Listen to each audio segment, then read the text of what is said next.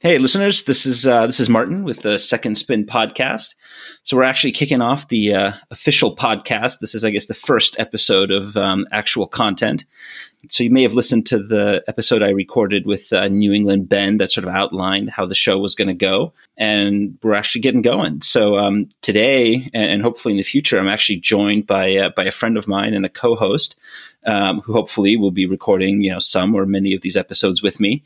Um, so, Mike, welcome to the show. Thanks, Martin. Glad to be here. Yeah, this is awesome. So um, I'm in uh, in Maryland, and uh, and Mike's actually in Colorado. Um, we've met through uh, through the whole vintage bike scene, and uh, actually got together at a couple uh, vintage uh, bike rallies out in California, um, and have been sort of fast fast friends um, in and out of the bike world. So. Um, I asked Mike to join because I figured it'd be a he's a wealth of knowledge, and I figured it'd be a a, a, cool um, a cool counterpoint to some of the knowledge that I have and uh, and may make for some interesting conversation. So um, I, have kind of talked about myself in the past, so I'll, I'll give Mike a chance to kind of tell tell you guys, um, you know, what his story is, what his background is, and what he hopes to bring to this, and then we'll kind of get into what we're going to talk about. Cool, man. Thanks. I uh, my name is Mike Wilk. I live in Durango, Colorado. Uh, lifelong mountain bike rider. I grew up in uh, New England in the late 80s and early 90s. Uh, started mountain biking around the summer of 90 and have been riding seriously ever since. Uh, moved out to Colorado to race bikes here in Durango and did the professional mountain bike race thing for a little while. And then right around 2002, 2003, I kind of, you know, life took a turn and got me a real job and some responsibility and, um, you know, just kind of uh, took a back seat. You know, bike racing took a little back seat, and uh, you know, I started looking at some some disposable income. Uh, around 2006, I uh, was asked to restore uh, my first vintage mountain bike, which was a 1996 ProFlex 856. Um, which was a, a pile of a bike. That's that's you know that's a subjective opinion, but it was a it was a pretty exciting project because it kind of got me introduced to the world of researching online, learning about where to find parts and how you know these things work. Because I used to race for ProFlex back in the day, and um, I knew a lot about the bike, but I, I, knew little about how to actually work on it. Um, so that kind of was the rabbit hole I went down. And when I got done um, building this bike, I rode it, and I was I was just this thing is a, a, a complete waste of time riding it. But man, I was like, that was a real fun time researching the internet, you know, learning about how to put this thing back together with period correct parts. So, you know, I got my hands on my old uh, Kona that I, you know, had owned as a kid, and I, I started building that back um, up as I as I had had it when I was a kid. You know, and I and I realized, you know, it's a lot of fun. Like the same exact bike. Same exact bike. Oh, yeah. Wow. And then I realized, well, why would I want to put STX on it when I could put XTR? You know, now that I've got you know a little bit of disposable income. So that's kind of what I did, and that led me to places like MTBR Vintage Vintage Retro Classic Forum, which was kind of the first real you know U.S. based gathering spot for vintage collectors, vintage enthusiasts, and there were other places for sure, like Fat Chance Community Owners Group. Retro Bike was a UK based place, but it really the the vintage movement that I was involved in kind of grew out of the you know MTBR um, vintage forum, and that's where I met Martin and a lot of the people that kind of helped me along the way. And that was about 15 years ago, and, and since then I've acquired knowledge about old bikes that no one should ever have, um, and bikes, and bikes, and bike racers, and um, I mean i have got a I've got a mountain bike action from May of 1988 in my lap right now, if that can tell you anything about what what I do with my spare time. So uh, I've I've owned about 50 bikes, you know, in the past 15 years, just kind of bikes that have come and gone. I have a small collection. Um, by no means am I a, a collector, um, but I guess I like to collect. So uh, that's kind of my background. Um, Martin, what are we going to talk about today? I think the, the, the idea we're going to take with the show is to um, occasionally do like have a deep dive on, on a topic, uh, whether it's a you know a bike brand or a specific bike culture or you know some some particular aspect of vintage mountain bikes. Right. I think for the most part we're going to kind of stay in that 80s and, and 90s zone at least for the beginning. Um, and then from time to time, we'll do these sort of series of shorter episodes. So instead of talking about suspension for an hour, maybe we'll kind of break it down into 15, 20 minute uh, segments about, you know, maybe some chunk of time or uh, what I've kind of called like the blooper reel of, of, you know, really wacky things that happened with suspension before we got the kind of stuff that we have today, you know, of working suspension forks and rear shocks. Um, so we'll try to um, have some guests come on board every now and then. We've got a few folks lined up, actually. That'll be pretty exciting. But I think for starters, um, I think the idea we had was just to kind of kick it off with suspension. Uh, I mean, there's just a ton to unfold there between front suspension and rear suspension and kind of go back in time into the late 80s and uh, kind of do a quick run at sort of what happened in suspension. So without maybe spending any time on, you know, RockShox or, or Manitou, but just kind of walk through what was going on in those early times. Um, sure, and we're and, the, and, and, we're looking at this, you know, through the context of comparing mountain bike suspension, um, you know, vintage mountain bike suspension, you know, to vintage mountain bike suspension. We're not comparing this to how a fork should work, you know, compared to the forks today. You know, I think that's an unfair comparison that a lot of people make. I think we got it on like the Facebook groups this weekend where you know, someone posted a picture of RockShox and it was like, that fork was terrible. And uh, objectively, you're wrong. I mean, it was, it wasn't terrible. It was amazing. But yeah, if you look at it, you know, if you look at it compared to a, you know, a Fox 36, yeah, it's not a very good fork and it didn't perform as well. But, you know, you have to remember what we were dealing with 30 years ago. So just a little disclaimer. And and and yeah. we understand, Martin and I understand that that that you know bikes are a, primarily a visual medium to appreciate and to absorb over the internet. So we're going to do our best to kind of you know give you the give you an idea of what we're talking about without actually having you know visuals because it's a podcast. You know, you're not you're not watching us yet, but you're just listening to us. So just a just a food for thought. Yeah, good point. And uh, and on that note, I think what we'll do is um, coordinate with with my Instagram account and then the the Mountain Bike Radio Instagram account to maybe drop um, a couple photos. So at the same time that the episode hits or, drops, we'll try to load a few pictures of, of, a few things that we maybe talked about, so people have a an idea of you know what, what was that Girvin Flexstem that they talked about, or you know I really want to check out that suspension hub. Um, so we'll try to do that. Um, and again, uh, we'll, we'll put all that stuff at the end, but um, you can always follow my Instagram at Second Spin, and then of course the Mountain Bike Radio um, Instagram. So so yeah, I mean you know the way I was thinking about this is uh, you know early on when when mountain bikes first kind of came about, right? So we'll get into the whole history of mountain biking in another time, but the first you know maybe 10 years or so there really was no suspension and ironically rear suspension actually hit the market first with bikes like the the, the Brian Skinner's Descender um, and some of the, the, the, the SE Shocker. That's right. Yeah. yeah. So actually, the first bikes had rear suspension only and, and no front suspension whatsoever which i and they, and they had a lot of suspension. I mean one thing i was reading about today as i was poring over my issues of mountain bike action like the the the skinner frame which you know was a it was ghastly. Like if you look at it i mean it was basically you know just a huge oil damper and and an air strut but it had like four or five inches of travel rear travel Yep. It, it had a rigid fork, but it had, you know, four or five inches of rear travel. So, you know, take take that to mind when you're, you know, you're thinking about that.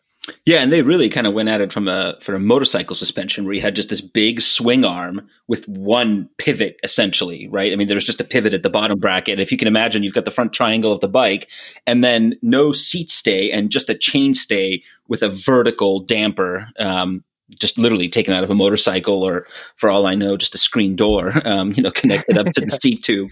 I mean, that was the, the, early, the earliest attempt. Uh, it wasn't until what, 89, right? That, uh, that uh, Paul Turner and Doug Bradbury kind of parallel pathed. Um, actually, okay, I, I've I've got you know I, have got a really handy issue of Bike Action from from um, May of 1988 or my, I'm sorry, May of 1989, where they talk about the prototype RockShox. And you know, Paul Turner was a he was a motorcycle guy, and he came to the mountain bike world Um, I'm not sure how, but it was basically a, a, a miniature motorcycle fork.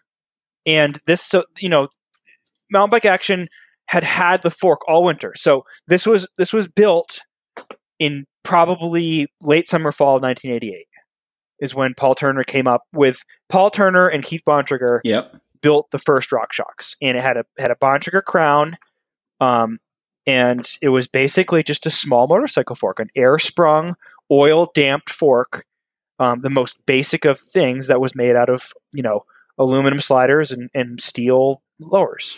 And uh, so, t- for those of you that aren't familiar with the the work Keith Bontrager did, Keith actually early on, you know, nowadays when you look at a, a mountain bike that has a rigid fork, you have a unit, you know, a unicrown fork, right? That didn't exist. That kind of tubing didn't exist. So the earliest rigid mountain bike forks actually had. Um, in some cases, sort of these these biplane uh, flat crowns with just rigid fork blades welded onto them, um, and before people came up with uh, with the unicrown bent tube, right? Like you like you're familiar with most of the mountain bike forks that uh, rigid forks that came about. Keith Bontrager actually had a segmented rigid fork, so there was a, a crown with a with a split down the middle with holes on both ends and one in the middle for the steerer, and these you know straight blade um, uh, legs essentially would bolt into that. So that's how they built early rigid forks, and then they took that design and then essentially put compressible struts in the yeah. in place of the rigid portions, right? So so it was a three. And they actually say that in this article that they enjoy the fact that they can swap out their composite fork, their Bontrager composite rigid fork, with their RockShox fork legs really easily. like, what, but it took them like there's that? an actual comment like it took them a while to figure out how to learn how the brakes were going to slide up and down with the wheel. Like that was a concern when they first got the fork. Yeah, and that that, that fork was wrapped around, uh, or sorry, wrapped around was was uh, put on the, the, the famous Kestrel Nitro, right? That was one of like the first. Well, I don't know, so I was going to throw that back to you because I think you owned a Nitro, right? No, I never. I never had a Nitro. I've had a couple MXZs, but I've never even seen the Nitro. Um, okay, so here we go. I've got Mountain Bike Action, May 1988. It's got the picture of the Kestrel Nitro on the cover with a fork, which looks a lot like a RockShox, but it says, you know, the, the, the branding on it is cycle suspension. Now, the Nitro was designed by Keith Bontrager and Paul Turner, so one can reasonably assume that this was an early version of of the RockShox before he actually had the RockShox name. But um, yeah, the earliest reference I can find to you know a production mountain bike that had functional rear and front suspension, besides you know some of the one offs like a Bushido or a you know mm. you know Shocker or a Hanebrink, is the Kestrel Nitro, which actually never made it into production. Yeah, yeah, it was going to, but then it never did. And and, uh, and listeners, if you have a chance, definitely Google Kestrel Nitro, and then you know think back to a time when you know most bikes were a double diamond with thin steel tubing, and then imagine seeing that bike. I mean, it just yeah. I mean, this bike was made of carbon carbon fiber in, in probably 1987. Yeah, and, and and that's that's carbon fiber like you know it was actually probably fiberglass, but you know it was you know, this is a very, very radical bike that was way beyond its time. I mean, it had it had a, a shock that was buried in what would be considered the seat tube. Only the seat tube was actually just part of the main, you know, the top tube of the bike. I mean, not unlike um, a boulder, you know, where they buried the they buried yeah. the shock in the top tube. This mm-hmm. is like buried in what would be considered like the the seat tube top tube junction. Mm-hmm. Yeah, which, I mean, in this this this is you know pretty normal stuff by the mid '90s, but in 1987, this is this is very forward thinking. Yeah, yeah, uh, just just absolutely insane. And we'll uh, I think we'll get into carbon fiber at some point, and that merits uh, you know a deep discussion. And it's a, it's another article I'm actually working on for Dirt Rag, and I just uh, before it, and you'll you'll listeners, I'm sure will you'll find we end up going down these rabbit hole tangents because you know you'll talk about one thing and then you're like oh early carbon fiber and it's so hard to I mean you, it's so hard to contain the excitement that we have about some of this stuff. Um, but uh, and, I, and, I actually had I wrote an article recently about the um, Carbon Frames Onyx, which is an early uh, Calfee bike and I said this is one of the first true carbon fiber bikes, or one of one of, and and Brent Trimble quickly uh, chimed in on my website, you know, kind of uh, chastising me for saying no, no, no, no, no. The the Kestrels were the first carbon bikes, and I guess the, all the prototypes he made for them were actually true carbon, and then it wasn't until they went into production that the uh, carbon content actually went down, and it was replaced with mostly fiberglass with. And I, I so I actually have a, ironically, a Kestrel MXZ brochure on my desk because uh, oh, I was researching for that article, and yeah, they had some sort of a funky. Um, some funky other kind of composite material. But but so anyway, so so you had the RockShox fork in '89, and uh, you know I remember you know going to bike shops and seeing this thing, and I was trying to actually pull up how much the, the first thing how much it weighed. It was it was um, they said that it, it would add a pound and a quarter. no, that's that's a very it's a very gray gray term, but they said it was worth every every pound. Um, I have an RS one, and it's it's um it's two thousand grams. All right, excellent. Yeah, and so right around. Oh, go ahead. Go ahead. I'm sorry. It's actually like twenty two hundred, but I mean it's it's heavy and depends how long the steerer is, right? Yeah, but it's I mean like compared to like okay, so if you took like a like a Ritchey P twenty one, which as you all know because you're all you know vintage mountain bike enthusiasts, that like you could build up a Ritchey P twenty one to twenty one pounds if you if that fork on a, on a Ritchey P20, like a Ritchey fork, would probably weigh 630 to 50 grams based on the steer weight. Like literally, the RockShox was like three times that. Like it was really heavy, and so I mean that was everyone's main concern was like, hey, this thing is like going to put a boat anchor on the front of my bike, and it's going to raise the front end of my bike like you know two degrees like, what's that going to do? It's going to, you know, and, and I think that's why the world was hesitant to adopt suspension for so long. I mean, it was it was literally like the technology was there for like five years, and it wasn't until they got enough exposure with world champions riding um, you know, bike magazines raving about him to where people actually started bolting these on the front of their bike. But I mean, it was like everyone was afraid, like, oh, you know, my my bike is going to all of a sudden go from light to heavy, and you know, it's it was it, it, it's understandable to think uh, when when back in the day, pe- pedaling a you know a 22 to 23 pound rigid bike, you know, all of a sudden you're pedaling a 26 pound rigid bike or a you know suspended bike, like that's a that's a big difference, you know, and, and it wasn't until people realized like the benefits of suspension, you know, how it could really increase like not only your downhill speed but your climbing speed that you know people were like, okay, this is something I'm willing to to understand. Yeah, it was definitely slow. Um, I mean, even just from a manufacturer perspective, right? I mean, it's one thing for people to buy aftermarket suspension forks and put them on their bike. That's yeah. one kind of measure of adoption.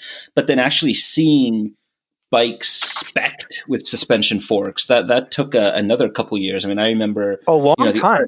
Like yeah, right.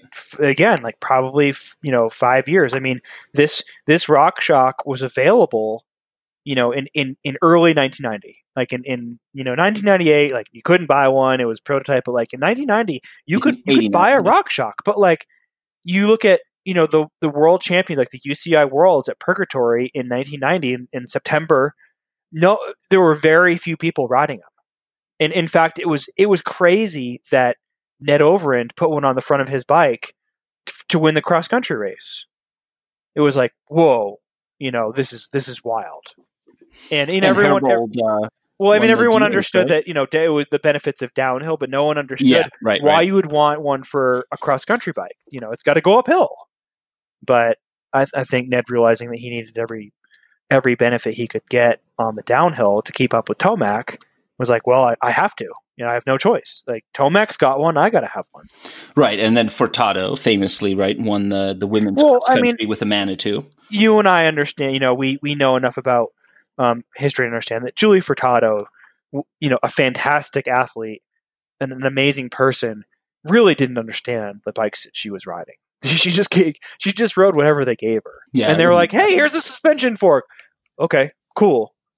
you know, Yeah, I mean, can you So- imagine that today happening? Like, hey, by the way, we're going to put this thing on your bike. I feel like people are. I mean, and, and I'm not as ti you know dialed into the racing scene, but it, it feels like when you you know look at in, re, re, watch interviews or you know see people posting, you know, the the elite racers are, are quite in tune with their bikes and you know comment on you know minor changes in geometry. Whereas you can just imagine, you know, the women's elite World Cup champion not even realizing really that like her entire component group was switched the night before, right? And, never mind like, oh, I have a suspension fork now. It's just it's crazy how how different things were back then, and you know, the, just can you imagine things like that happening? Well, it was such it was such a fast forward environment. I mean, no one no one knew what was going to work and what didn't what wasn't going to work. So it was like try this, you know, you know, it's it, it's working, it's not working, move on to the next, on to the next, on to the next. And that was the way it was for like, you know, 6 years. And that's why I think a lot of people gravitate towards that period of mountain biking because it was such a, a period of like, you know, we're trying this, it's not going to work you know, and you have all these crazy ideas. Some of them were amazing, some of them were absolutely terrible. But you know, every issue of mountain bike action or, or whatever was like, hey, this is the next newest thing, and it was like you were flipping through those things, you know, on your you'd put the pictures up on your locker in school and you're like, ah, I really want to, you know, I can't wait to get a Halston inversion because it's upside down. You know, why? I have no idea why, but like it's cool because it's in a magazine. Like that's why people gravitate towards that period of mountain biking because it was so much going on that it was out of control. I mean, people were willing to try anything just to catch the eye of the consumer. And you know, you you know, a lot of dangerous stuff came came about it, but a lot of really cool stuff. And I think like you got to give credit to Paul Turner. Like, I mean, he he really he really made it work, and he was the first person. I mean, I, I give credit to to Bradbury. He was there too, um, but he he went about it a different way and was you know, he was probably six months later than Paul Turner, but you know, same thing, like a fork that works, that was light enough to convince the people that it was cross country worthy because this was still a cross country world. I mean, there were downhill, there were trials riders, but in the end, like all the money was going to, to cross country racing. Well, and the same people rode the same bike in downhill and cross country. So although Sure, you know, the races were different, the bikes were actually literally the same. So just to sort of recap, so the, so just so you know the listeners are, are with us, right? So the RockShox RS1 came out what 88, 89, and it was actually an air sprung, oil damped fork, right? So that same technology, essentially that that we have today, just not executed as well, right? I mean, there's limitations in in manufacturing and technology, but that that's basically what it was.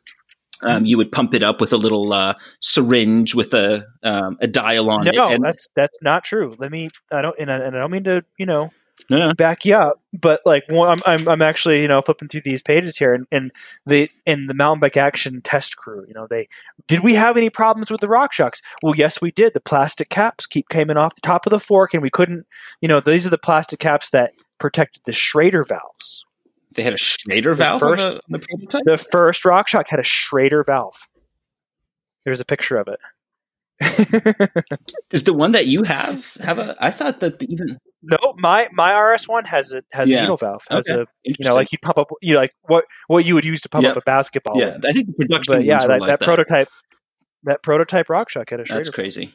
But so so anyway, if you had one, so I, I didn't know that. But if you had a production one, you would be the bike would come with a little syringe, like literally Yep. like a medical syringe that then had the end of it spliced with a uh, a little pressure gauge that I don't know went up to like what Mhm. 75, 80 psi.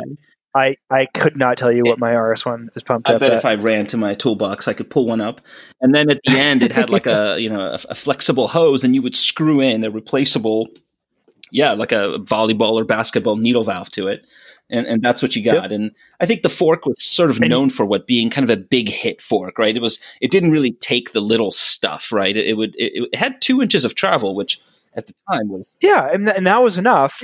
And and they claimed that it had, you know, the fork had a, a quote unquote damper that sensed bumps, so it would be quote unquote locked out when you were climbing, but it would it would only start to work when it hit a rock or whatever, which is absurd. But it's just funny how yeah. How that that marketing spin it was like okay that Yeah. sounds amazing it's amazing we can think of this in 1989 but So the other major fork on the market was Doug Bradbury's Manitou, and this is before Answer Manitou and the Manitou that everybody knows today as a part of Hayes, and and that fork was actually much lighter. Um, paint, if, paint, if, if because I know like you're you're a big Bradbury aficionado. Like paint the picture for everybody of, of Doug Bradbury making his first suspension fork.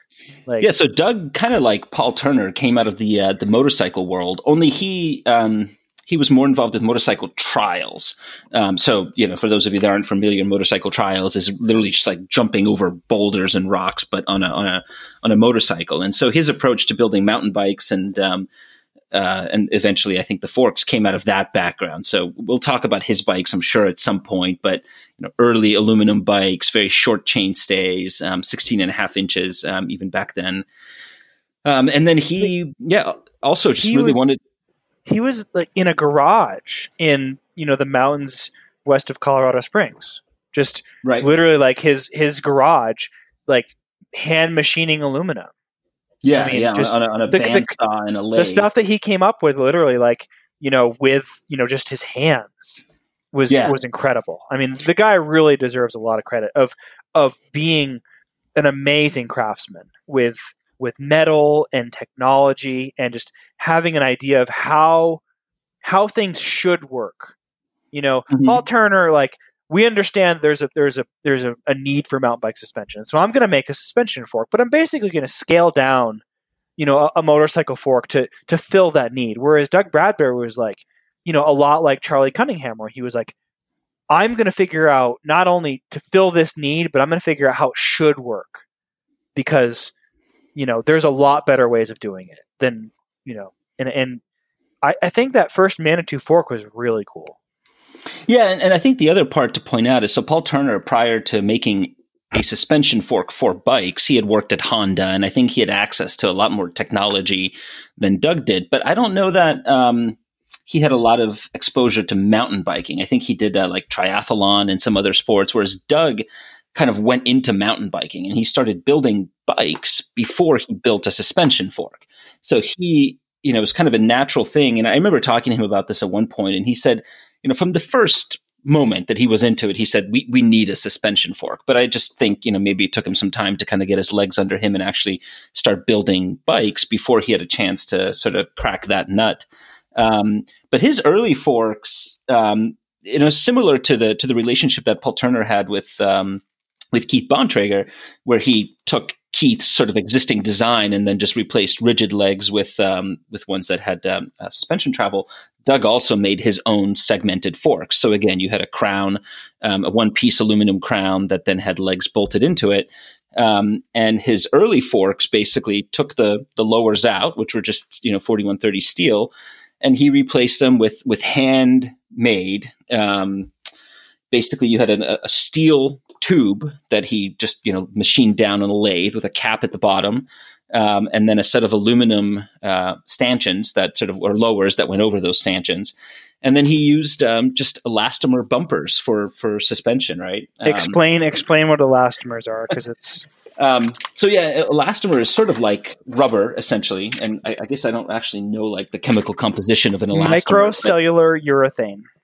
Ah, thank you and I am. You're the engineer, dude. Like you, you know, it's fair enough. It's it's it's rubber. I'm just making it sound sound more exciting. It's literally rubber, like just a yeah, like a rubber like a rubber donut, like my old Proflex. It was literally just a rubber donut.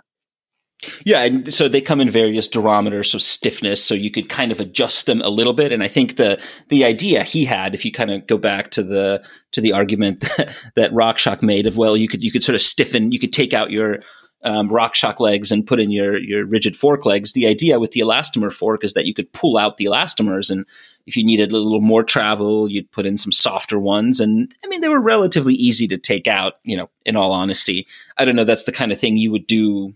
I, I think that the theory was is that you could fine tune the ride quality, whereas a rock shock went up and down with the same kind of linear spring rate with the with the Manitou, it was you could change the hardness of the stack, you know, the stack of bumpers that was in this fork to mm-hmm. fine tune how the fork was going to work for different um, different types of hits. So, for example, like if you wanted the fork to like absorb, you know, soft hits you know, the chatter bumps or whatever, like on a cross country course, before hitting like a big rock, like you would put the softer bumpers at the bottom. Flip it around for a downhill race where like you're going to be hitting, you know, water bars and stuff like that. That was, I think, the goal of of you know that design. You know, it was more more fine tuned, and you could preload it, right? You know, by mm-hmm. cranking down on this on this stack from either the top or the bottom. You know, when I say stack, it was literally like a skewer, right? Like these, you know, I don't know how the I've, I have not opened up a Manitou one in years, but you know, I know like a two or a three or a four fork would have a skewer with all these rubber bumpers on it, and you could fine tune the yeah. fork based on where the skew where the where the where the bumper sat within the skewer. I remember dudes doing this on bike rides, like literally like a Manitou 3, you know, which is about 93, 94. You could unscrew it from the top of the fork on a on a ride, pull out the stack and start switching around where your bumper sat based on like where the, the rest of the ride was going to go. yeah, like, for the, for the if you had an hour of descending, he was like, okay, I'm going to switch these like hard ones to the bottom. yeah, the earlier fork was much harder because you actually had to take the lowers off to access the stack. That's right. It's the you kind of thing to... you could maybe do before a ride or in between races, but not really. Um, not really something you would do on, on the yeah. trail. I mean, yeah, you'd have to be very dedicated. So like a Manitou original Manitou came with like a like a twelve inch or a eighteen inch five millimeter, right? Yeah. And you needed to access the bolt that was at the bottom oh, of this fork man. to like get at, you know, and and these, I mean, they were incredibly simple. Like once you had them apart, it was like putting Legos together. Oh yeah, yeah. I mean, there was just a couple little uh, Delrin um, bushings on the inside that basically kept the the, the stanchions sort of rigidly, you know, kept them in, in, sort of tight tolerance to the lowers, so you didn't have a ton of movement back and forth. But then there was just a simple rubber lip seal, and all of these things were essentially parts that he bought from somewhere else, right? I mean, I mean obviously he he fabricated the actual bigger components, but you know everything else was just a standard. Um, you know, rubber sleeve I, from some other you know component. I couldn't I couldn't tell you where where else you would use MCU technology. I just I don't think it was motorcycles but maybe. Yeah, I don't think so. Um, you know, that's a good question. I never actually thought to to consider where that came from, other than um, you know just vibration damping, right? So you might use it like in you know um, isolating components that are in vibration in machinery, right? So they might use. I bet you it was. I, I, bet you it was like the aircraft industry. It know, might like, be.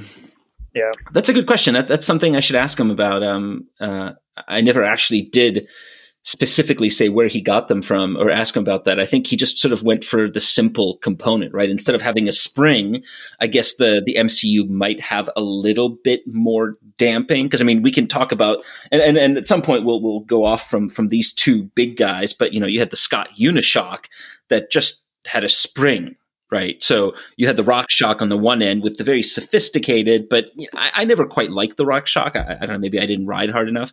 Then you had the Manitou, which had a kind of a nice all around feel. I mean, you know, it wouldn't do much for you on very big hits, but it just kind of took the edge off most trails. It's kind of how I look at them. And then the fork that I actually had, that I actually raced on as a kid back in the 90s, was a Scott Unishock, which had literally just a spring in it. Mm-hmm. No damping. I mean, yep. there was maybe a little little elastomer in there for a little bit of rebound damping, but not really. I mean, it was yeah. a spring that literally, I mean, it kind of goes back to some of the like Schwinn, you know, Apple crate, you know, I, I, don't know all those bikes that well, but they, that's all they had was just a massive coil spring in some of those sort of like forward or four bar linkage forks they had or whatever it was. Um, okay. That's, that's what, that's what Scott did. Yeah. So, so I think what we'll come back and, you know, over, over time, talk a little more about the evolution of RockShox and Manitou and, you know, how those two companies, you know, really shaped the market because initially that's, from a suspension fork perspective, that's that's all there was. And you had, you know, other companies came along later, and we talked. You know, Mike mentioned the the the, the, Halson Halson inversion. Yeah, I um, mean, there's there's dozens, and and, and to, to, to Martin's point, what what RockShox and Manitou did was was steer the industry in the direction of mountain bike suspension is a real is a reality, and it will definitely improve your experience on the bike. You know, regardless of the weight regardless of this, you know, how what it's going to do to the height of the front end of your bike. Because you know, yeah, it did. It raised, you know, it raised the axle to crown like you know, thirty to forty you know millimeters. But uh, once people got around that, it was it changed it changed the direction of, of mountain bikes, and it was you know that evolution was always going to happen, you know, based on based on need. Um, but those two people, they, they need to be credited with you know changing changing an industry really. Um, and there were other there were other innovators, and I'm sure Martin, you know, is is you know we can talk about it, but um, there are there are other adaptations of mountain bike suspension that were meant. It was a, it was kind of a light footprint into suspension because you know the the the ideal was still that you know we want these bikes to be light as possible to go uphill as fast as possible on the cross country race course. So, what were some other you know entries that were kind of a what I would call a light footprint, not a not bolting a fork onto the front of your bike, but you know other ways of doing it. Yes, I mean, uh, ironically, I mean, there's actually so there's a ton of stuff that people were trying back then that you know I had kind of you know for me these are these are really footnotes, right? I mean, most of the bikes that I play with today, I wouldn't even get anywhere near some of this stuff. But when you and I started talking about this, it was it was just pretty remarkable, you know, flipping through old catalogs and, and things like that, and looking at the ways people tried to solve this problem. So the, a couple notes I have um, there was actually a company I didn't know about this until uh, just recently. I, I, saw them on a uh, on a, uh, a, YouTube video of Hans Rey's garage. There was actually a company that made suspension handlebars, and if you can picture this, I'll, I'll put a copy copy of, of a photo on the Instagram. But it was essentially a riser bar before there really were riser bars. And at, at, the point where the bar transitions from the lower section to the to the to the upper section there was essentially like a thicker portion that again had some kind of a rubber um, rubber mount or, or maybe you know another set of elastomers that essentially allowed the bars to to bend down. So i mean i don't think these things ever went into production. And besides that that picture of the bars um, in Hans's garage. I can't find any information about these.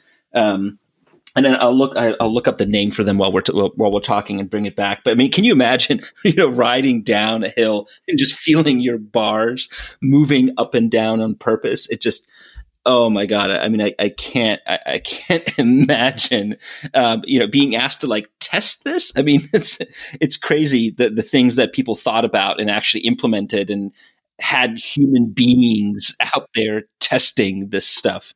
Um, it's just it's just insane. Um, yeah. So then you brought up the the suspension hub. You wanna you wanna tell folks about that one? Well, I mean, you you actually found a a picture of it and sent it to me like three weeks ago. But I remember flipping through the pages of some magazine back in like probably 92, 93 and seeing an ad for a suspension hub and and what it was, it was a it was a hub where just underneath the flange, where the flange would would act, you know, would interface with the bearing, there was like a three millimeter elastomer, like a like a donut, I guess is you know to overuse that term, but there was a donut between the axle and the hub flange, and that was you know it was it was you know what was the name of that? You you, you sent it to me the other day. Isolator isolator. Yeah. The the thought of I mean, what would that would do to the front wheel in a corner or under like hard braking or speed? It just it, it boggles my mind. Like but these I things just, went into production. Like unlike I, the bar, I don't, I don't doubt found, it. The bar was called the Bike Stab, and I mean, what a what a name! Oh, the handlebar was the Bike Stab suspension handlebar, which I don't think ever saw production. But the isolator hub, like you know, I googled that and I found them. Like you can you can pick them up on eBay. I mean, like they actually made that. I mean, they they made that shit and people wrote it. And I'd love to get my hands on one and just sort of just sort of see what it's like. But I sort of feel like it probably have better place on a road bike to like take out some chatter on a long commute. But yeah, that'd be real insane. fun. That'd be real fun in a sprint. Let me tell you, when you're putting out 1200 watts and your front wheel like moves three inches like to each direction, it'd be really awesome. Um, so we've got the bar, the hub, and I think those are one-offs. I mean, I don't think that was a that wasn't a trend. I just sort of think that they're just they're just hilarious footnotes on the way people took this. You can't really um, talk about mountain bike suspension without without discussing the Girvin flex stem. I mean, yeah, it, it, it, was it was a you know it was a I want to say it was a valiant effort because I mean ideally what, what you're trying to do is is to give people some relief without changing too much of the bike. You know, you're not bolting a, a three pound fork onto the front end that costs four hundred dollars. You're essentially swapping out a quill stem to where you know you still have the ability to move it up and down according to how much you know your back hurts. Um, but it, it, allowed you know it, it had a it had a, a hinge on the front of the stem that moved the the bar up and down that was uh, sprung and damped by a you know by a, by a rubber bumper, and it was very simple.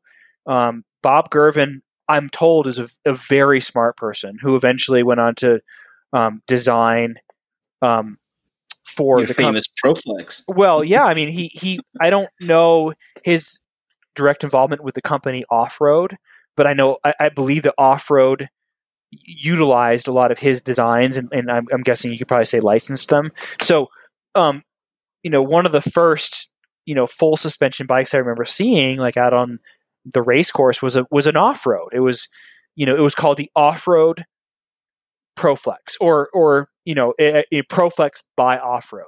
So it had yeah. it had a flex stem, a rigid fork, and a rear end that was suspended by one of those um, MCU bumpers and that was a very you know easy way to get you know into a suspended mountain bike and and really yeah. what this you know was it anywhere near the quality um, in terms of you know how it was going to change your ride of, of a RockShox or a Manitou no but what it looked like on the showroom floor to the the dentist or the doctor walking in with you know two thousand dollars in his cat in his pocket like that probably like turned heads and you know, I saw a lot of those off roads on the trails in New England.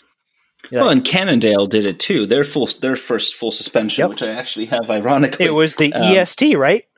EST, right? Yep. And it had a um, an oil damped um, uh, with a oil damped rear shock with an actual uh, spring, so it wasn't um, not air sprung, um, or coil sprung. Um, and then it had the Girvin Flex stem uh, with their massive um, aluminum pepperoni fork. And oh. that was my, that oh, was God. my dream bike. That bike with the black front end with the splatter and then the neon that green fork, swing arm with the pink spring. That fork was uh. so hard to ride. I mean, like a Klein. Oh God. And, and we can, you know, and, and, and Martin has a whole, you know, a bunch of episodes planned out and we can go, down the rabbit hole of, of mountain bike rear suspension or, or you know a suspension oh, man, frame. That's... But those, you know, what what ended up happening with those Proflexes and those those Cannondales is that the, the pivots were so high above the bottom bracket that you could literally feel the suspension working in your feet. Like the pedal feedback was so bad. It was like you'd be riding along and you'd feel like, are my, you know, are my pedals loose or are my cleats loose? Like you know what's going on? And it was just this, this is the feedback of the suspension because the pivot was so high. And and it was no you know they just hadn't figured it out yet. And um you know and, and the term i think that they refer to it as was biopacing. But yeah i mean you know that's that's another that's a podcast for another day. But um you know there's there's other forks that you know deserve deserve discussion because you have the well i want to stay on the stem topic though because i think it's actually interesting given the you know what, we have today with RockShox introducing a suspension stem again, but for road bikes, right? Um, it's more of a gravel type, you know, application. Oh. But yeah, you know.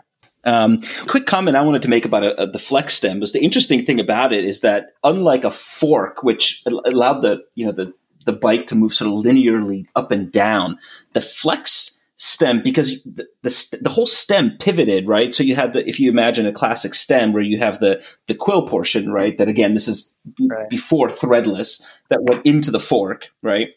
And then you had the actual you know horizontal or usually with some rise portion uh, the, the neck i guess whatever that went away from the quill. That's where the pivot was. So the stem would pivot you down. So the motion of it i thought was actually kind of granted it was very small but it was sort of unsettling because it wouldn't you wouldn't actually be going up and down you'd be going down and forward which i always thought was weird and so then the Allsup Flex Stem came out, which this one, listeners, you'd have to go and check out um, Allsup. Um, either Google it or, or, again check it on our Instagram.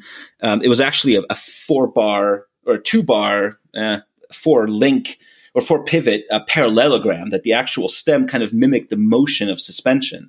Um, and that was actually not a very bad product, all things considered. And I think uh, it was a lot more plush than a flex stab. Yeah. I mean, it, it actually offered like a an inch or more of travel. And and Frischi used that on his Ritcheys, right? And actually won like world championships, I think, with that stem on there. Well, you, Frischi only won one world championship, and that was because Jerome Chiotti got busted for doping. Ah, ninety six. All right. Did he have the Allsup? no, but no, he won. He won a, a, shit ton of of you know of World Cups using an Allsup stem, and and, and yeah, to your point, it was you know that was a product that was actually well thought out. It had a damper. Yep, later you know, ones. So it had, yeah. yeah, later ones did. So you know it was it was sprung with a with a you know linear spring, and it had had a damper, and it really did take the edge off. Mm-hmm. I mean, you know, heaven forbid you wanted to stand up and hammer because you were basically just diving yeah. towards the front end of your bike. So you, Joe Breeze actually showed up to you know the Keysville Classic with with right. one of his Allsup bikes Bean like bike. three years ago. Yeah, oh, and man. you know he rode he rode you know he couple lap you know a couple laps with us and did the race with um with the beamer, the full bike, the, you know, beamer. the beamer, yeah. the breezer beamer, you know, with the Allsup stem and and the beam, the soft ride beam, beam yeah, you know, and, and he, you know, I remember like, what, you know, what were your what are your true thoughts on that? And he was like, it worked, you know. I mean, if you for cross country application, you know, it it worked and and to to their credit, you know, it was a, it was a good product, and it wasn't expensive, and it wasn't heavy. Yep, yep, yep. And so the the the last thing I have as a as another means that people did suspension um, before we get back to other forks is you know the and I think you can't talk about vintage mountain bikes without mentioning the Tioga disc wheel right? Which, which uh, listeners, if you haven't seen it, um, again, Google the uh, Tioga Disk Drive and disc with a K. Um, Explain exactly. Yeah, this thing is amazing. I mean, it's one of the most coveted coveted pieces of, uh, of vintage mountain bike tech. But um, essentially, it's a rear wheel. Um, but instead of lacing the wheel with uh, with spokes, you get these two sheets of Kevlar um, fiber that's strung kind of like a cat's cradle um, essentially connecting the points on the hub with the with the area or the, the points where the spokes with the nipples would actually be on the rim that um, actually have these custom little uh, um, rings that that thread into where the nipples are and essentially you take these two um, two halves you attach them to the hubs in the middle with a, with a standard hub any hub would work um, and then it had to be 36 hole for the, the first the first wheels. You're right. You're right. So you'd bolt it to the hub with these custom adapters, and then the outsides would be uh, attached using these these rings that would essentially go in where the nipples are, and you had a left half and a right half, and it would take care of the dish.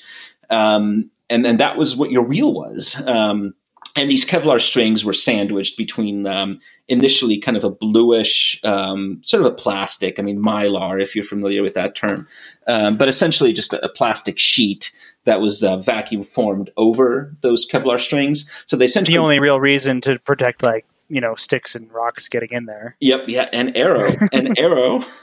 oh God, um, sure. But the but basically the wheel had you wouldn't call it travel, but you would say compliance um, and I've I've ridden. You actually probably have a lot more miles on a on a disc than I do, um, but I've ridden one a little bit, and it definitely there's there's something there beyond just the amazing sound that the wheel makes when it goes down. But not think, only did it have like you know, you know, compliance to protect the rider from from it. It had lateral compliance to it. It would yeah. you could probably get like an inch out of inch out of that thing either way under under hard load. Um, yeah, yeah I travel mean, was measured in two dimensions. Um, oh god, yeah, it was. I mean, it was it was a really cool product, and a lot of really famous people raced them, and that's you know, and and they sounded amazing. I mean, just rolling down the trail with you know a hollow-ish wheel. You know, it was just it was so loud and and so cool but it man, it was they were real. I mean, it was minus six pounds. Like, and I, I own two. My blue one is six pounds. and, and, I think it was basically hundred dollars per pound, right? I mean, weren't they about six hundred dollars? I think so. It yeah. was insane. I mean, I mean it, and yeah, and everyone, and, uh, and no, a lot of people here in here in this podcast will hear, have heard the stories of Tomac would break one, you know, all the time, and he would only he would only go what forty five hours, yeah, thirty five hours. Track if you if you know I've seen a few of his old wheels, um, and they actually keep track much like you know a car racer you know keeps the number records the numbers of laps and, and cycles into their tires they did yeah. that for his wheels. So if, if it was a certain amount they'd say no this wheel's toast. But you know a guy at that level could afford to have and, you know a trailer and when the, those. and when that wheel was toast it was it was done. Like it would explode.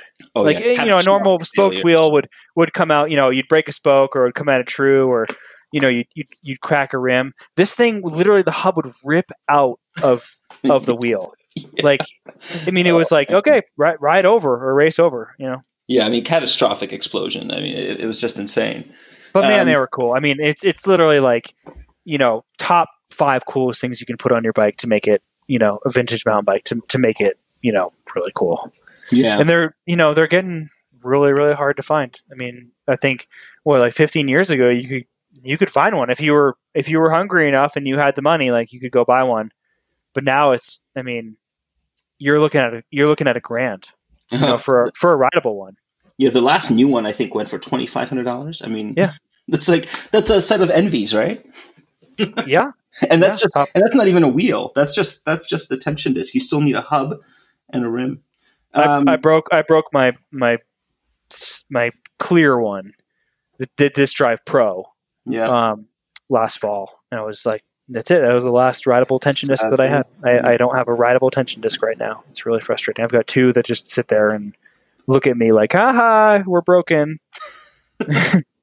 Here's your child's college fund. yeah, right. Yeah, I've got one I'm hanging on to, but uh, I have no no idea what for. A 220, I have no reason to uh, to ride those. No. But so so that's I think that's all I have for the uh, the sort of also rans. And and again the, the stems you know actually kind of matriculated out of that era right? Where that was a technology that again poorly executed with the Girvin um, you know relatively well with the Allsup and now you know still around for gravel. So that was one where I sort of think like yeah that you know they had the right idea there and um, you know just the initial initial attempts at it were not necessarily stellar but the bar and hubs and the tension disc you know for what it was um, those uh, I think saw their saw their day in the sun. It, well, the, the, the bar never did, and uh, I think people yeah. quickly realized that was not the way to go about it. Um, yeah, there were definitely some unsung heroes of the of the suspension movement where you know they're they were grasping to that that cross country mindset where it was like we want to make you know we want to give compliance but allow for um, you know lightweight and and allow for the kind of the ability to have you know a really solid um, input when it comes to, to steering ability. And I think that was another thing that people thought that they were going to lose is that razor sharp steering accuracy because those those rigid forks, I mean, they they went where you pointed them. And you know, you you had Merlin developing a truss fork that you know to, to different degrees of success. Uh, I think that was an attempt at you know offering some compliance where you still had that you know steering ability. Um, mm-hmm. There were there were other companies that were messing around with titanium, which is known to be a really compliant metal.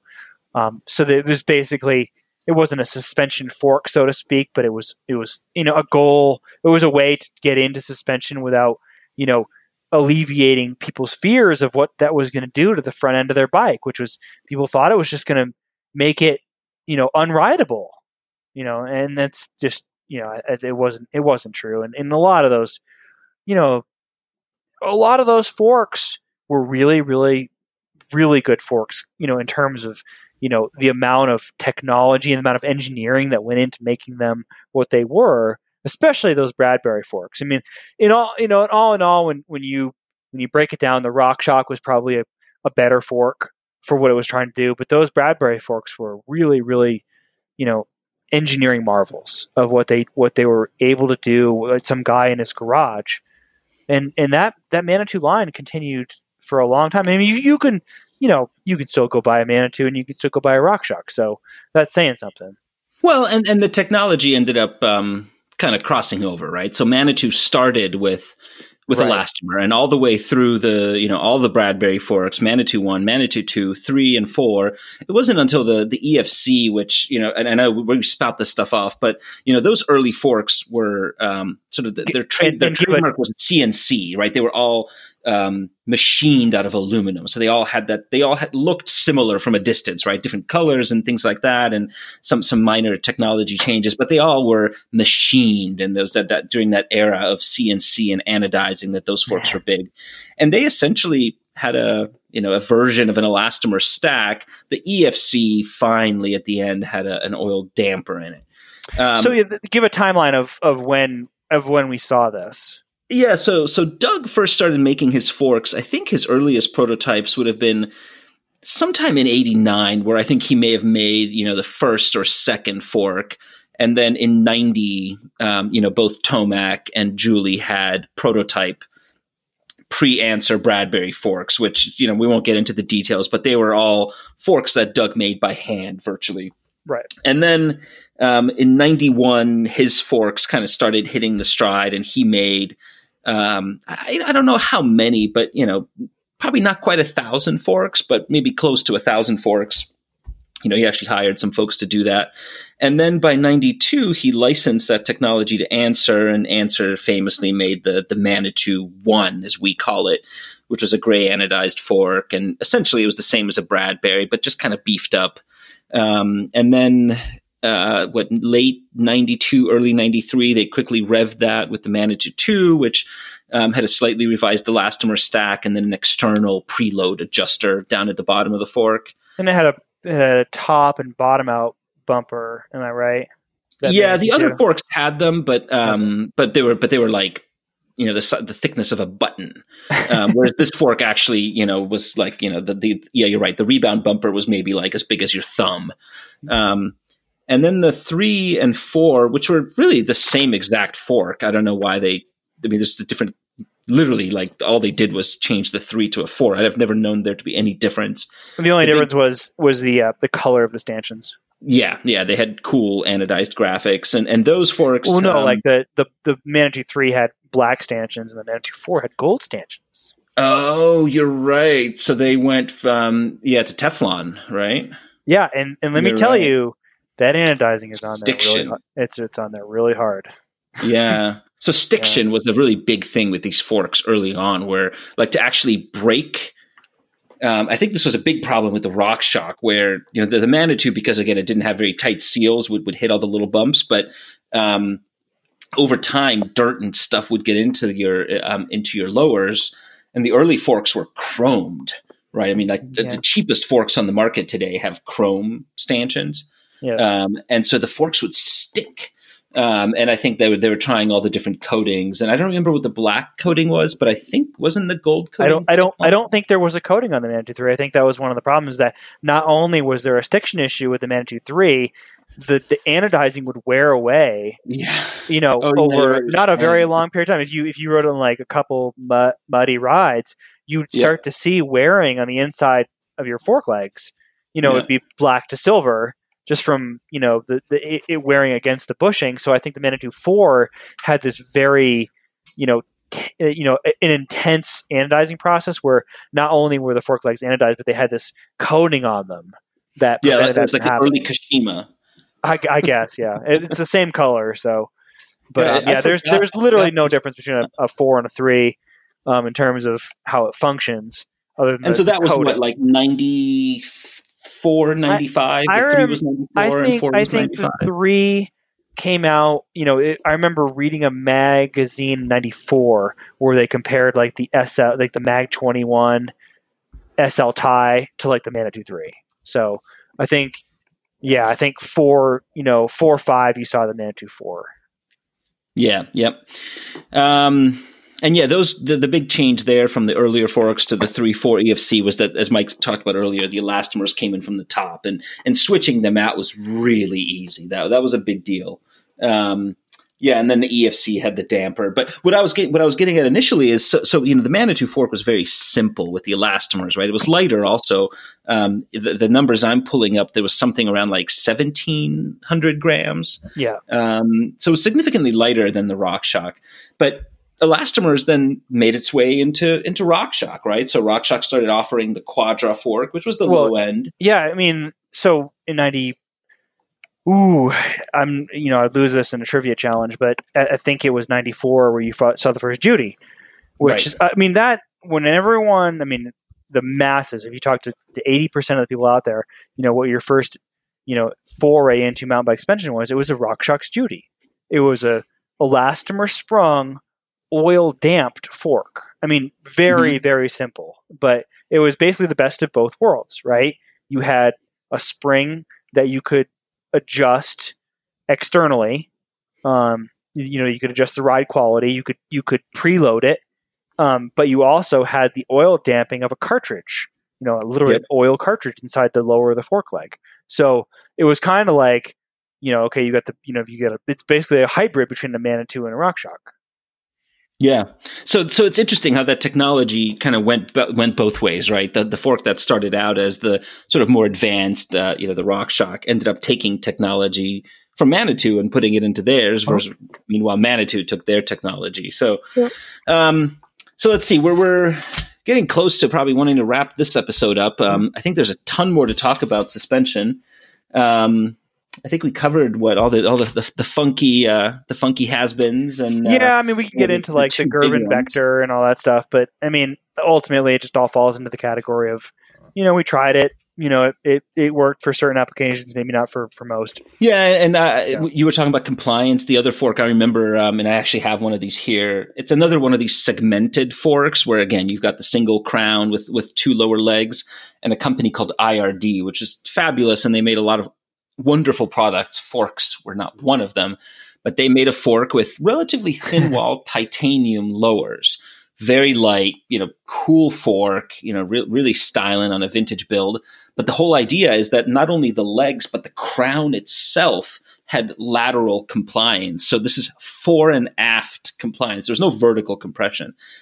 And and that was the, you know, when you read some of the old brochures and some of the handwritten notes that that Rod Moses put out, you know the fork would just sort of deflect um, would would yeah and it is the most and again i'm a bigger guy but it is the most unsettling feeling. it's scary. It, yeah it's, it's yeah it's, it, it's, it's just yeah. one of those things where they they actually intended it to act as suspension and then when actually put to the test oh man it just it just did not work and wandered. I mean, just place. think about looking down in a in a in a washboard section on a dirt road and watching your front wheel move not only fore and aft but side to side, like three four inches under. You know, and, and then you hit the brake. Imagine what like hard braking would do to that. I mean, oh, it's just just scary stuff. Yeah, so I hope. I mean, uh, as we move down and sort of find our way through this podcast, I hope what we you know we try to to give you listeners an idea of is you know, all the all the, all the amazing things that happen during those times because there's so many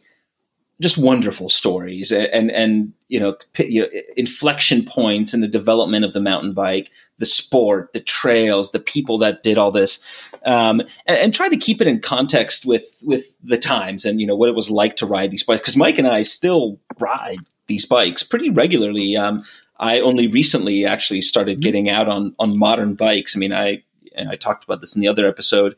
Um, my newest bike was a 97 up until just a, a, few months ago. And so I'm kind of exploring all of this you know, amazing things for the first time. And um, I try to keep, you know, these kind of conversations in, the, in that perspective as to not talk about, oh, I'm comparing this to a modern bike, like, like Mike said. So we'll try to, you know, talk about those things and give you an idea because not everyone has the chance to, you know pull some of these things out and actually play with them and see what it's like or, or has the, the, the courage to to actually go test some of this stuff.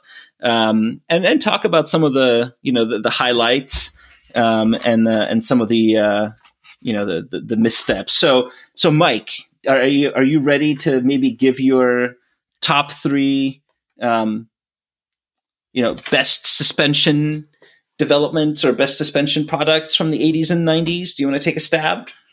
Well, I think any conversation about suspension from the from the late 80s, early 90s is it'd be unfair to give, you know, anybody but Paul Turner and his RockShox, you know, the the the top the top step. I mean, what what they were able to do um, it really it changed it changed the industry. Um, but you know, I, I, you know, yeah, I think my, my number one obviously be the RockShox, um, and, and my number two would obviously be Manitou. So you know, I'm I'm stealing from you know your top three, but you know that's a, it's kind of you know that's that's you know those those two engineers deserve a ton of credit for what they were able to do, um, and you know with with very little. I mean, you didn't have uh, 20 years of history behind a sport or a product to help develop you know this you know this new this new product. It was it was basically like we're figuring it out on the fly in real time. And you know a, a someone you know an industry friend of mine who was there at the time you know basically said it to me the best that it possibly could be said. Like when he said, you know, by putting these forks on these bikes at the speeds they were going, we could have killed them.